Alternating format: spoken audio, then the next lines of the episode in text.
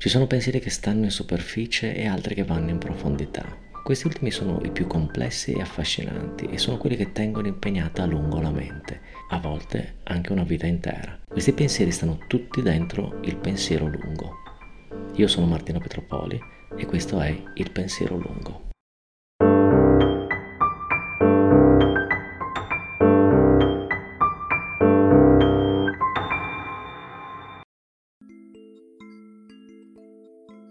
Sentivo un'intervista a Rick Rubin. Ha scritto un libro sulla creatività e lo si sente un po' ovunque in giro, ovunque per chi ascolta podcast americani almeno. A un certo punto parla di qualcosa e dice ognuno deve essere libero di esprimersi come vuole e con i mezzi che vuole. Io ho cominciato perché mi piaceva qualcosa e non c'era. E allora me l'ho fatta. Mi sono chiesto come disegnerei un cane, ma non un cane qualsiasi, l'essenza del cane. Un certo mio modo di disegnare, che complessivamente non definirei improntato a una raffinata tecnica, sono davvero basico, mira a cogliere l'essenziale del soggetto, o almeno quello che io ritengo essere tale. Il cervello umano ragiona per astrazioni e anche una foto di noi stessi la scambiamo per noi stessi perché ci riconosciamo, ma in realtà si tratta di un'astrazione che il cervello riconosce come il nostro volto. Per questo credo che disegnando a modo mio, più che raffigurare qualcosa di riconoscibile, dico come io vedo quel qualcosa. In questo senso il disegno anche in quanto linguaggio più elementare e non filtrato, rivela molto più di noi. Col disegno non si dice come si rappresenta qualcosa, ma come lo si sente, vede astrae. A ben vedere ci si espone ancora di più. Quello che si vede in un disegno è l'interno della mente di chi l'ha fatto.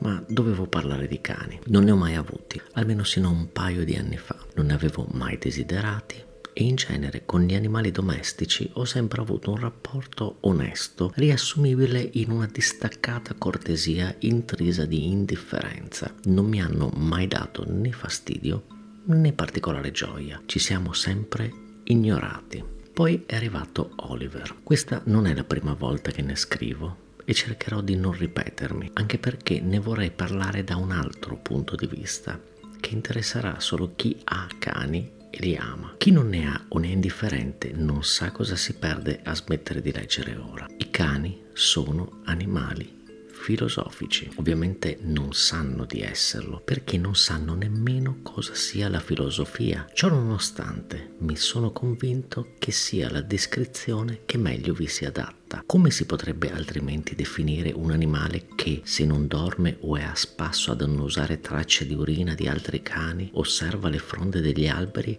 e ti guarda e poi posa lo sguardo su un indefinito punto all'orizzonte. Non è possibile che un cane non pensi e non temo di antropizzarlo troppo dicendolo. Il problema è cosa pensa.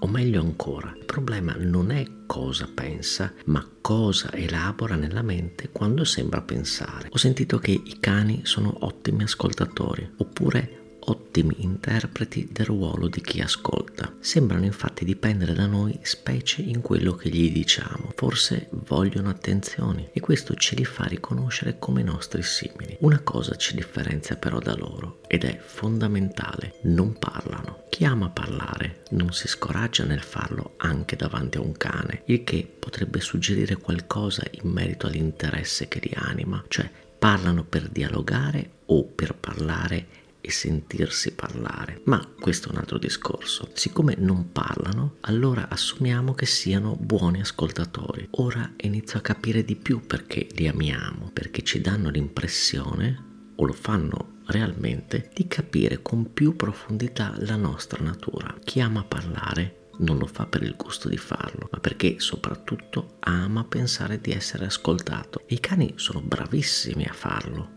ti ascoltano, guardandoti con occhi espressivi al punto da comunicare che sì, ti capiscono perfettamente. In questo assolvono un compito che gli umani spesso trascurano, ascoltare quello che dicono altri umani.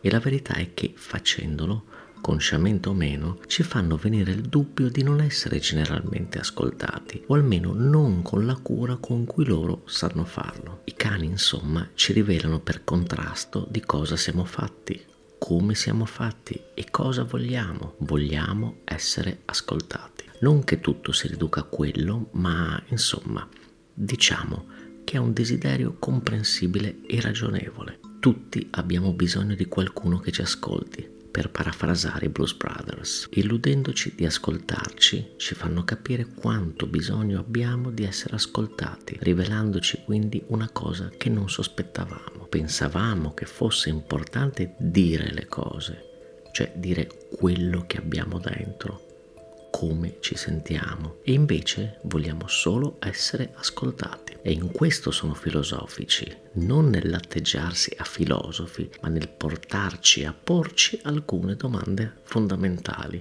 tipo appunto cosa conta davvero? Parlare o essere ascoltati? Ed è una sola domanda delle tante che ti pongono. Molto spesso si tratta di quesiti apparentemente semplici, ma non per questo non profondi.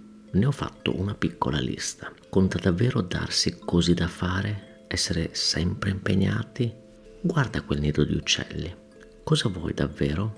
Io ho fame. Dovresti dormire di più? E come se dovresti? Non confonderai l'esperienza con il peso della memoria? Non ripensare più a qualcosa che ti è accaduto tempo fa? C'è una bellissima giornata e voglio andare a correre. Hai fame?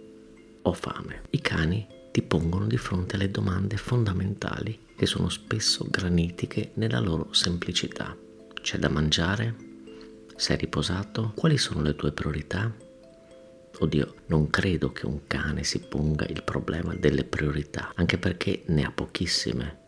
Mangiare, dormire, andare di corpo, un sistema operativo basilare, eppure non per questo semplice o povero, anzi, forse i cani non sono animali filosofici, o almeno non hanno la consapevolezza di esserlo, ma ci portano a essere più filosofici. E torniamo all'inizio, cioè da dove eravamo partiti, a come disegnerei un cane, a come lo direi. Questa è la domanda fondamentale o l'approdo a cui l'osservazione di un cane mi porta. È importante come lo disegnerei, cioè cosa è per me un cane e come è fatto per poterlo rappresentare e dire. Perché facendolo direi come lo vedo e quindi come sono fatto. Mi rivelerei in altre parole, dandomi una risposta sul come e di cosa sono fatto e rivelandola al mondo ma prima di tutto a me stesso. Ciò che viene detto si trasforma in uno specchio in cui possiamo vederci riflessi. Ciò che non viene espresso invece rimane dentro la testa, non rivelando niente o restando un groviglio di congetture. Ecco a cosa serve un cane o perché ci è così caro. È un essere su cui ci proiettiamo e ci vediamo. Un cane ci rivela riflettendoci. Hai ascoltato Il pensiero lungo musiche di Jared Balog e Sirgus Marcos. Puoi seguire la newsletter del pensiero lungo su Substack e per ogni altra informazione martinopetropoli.com.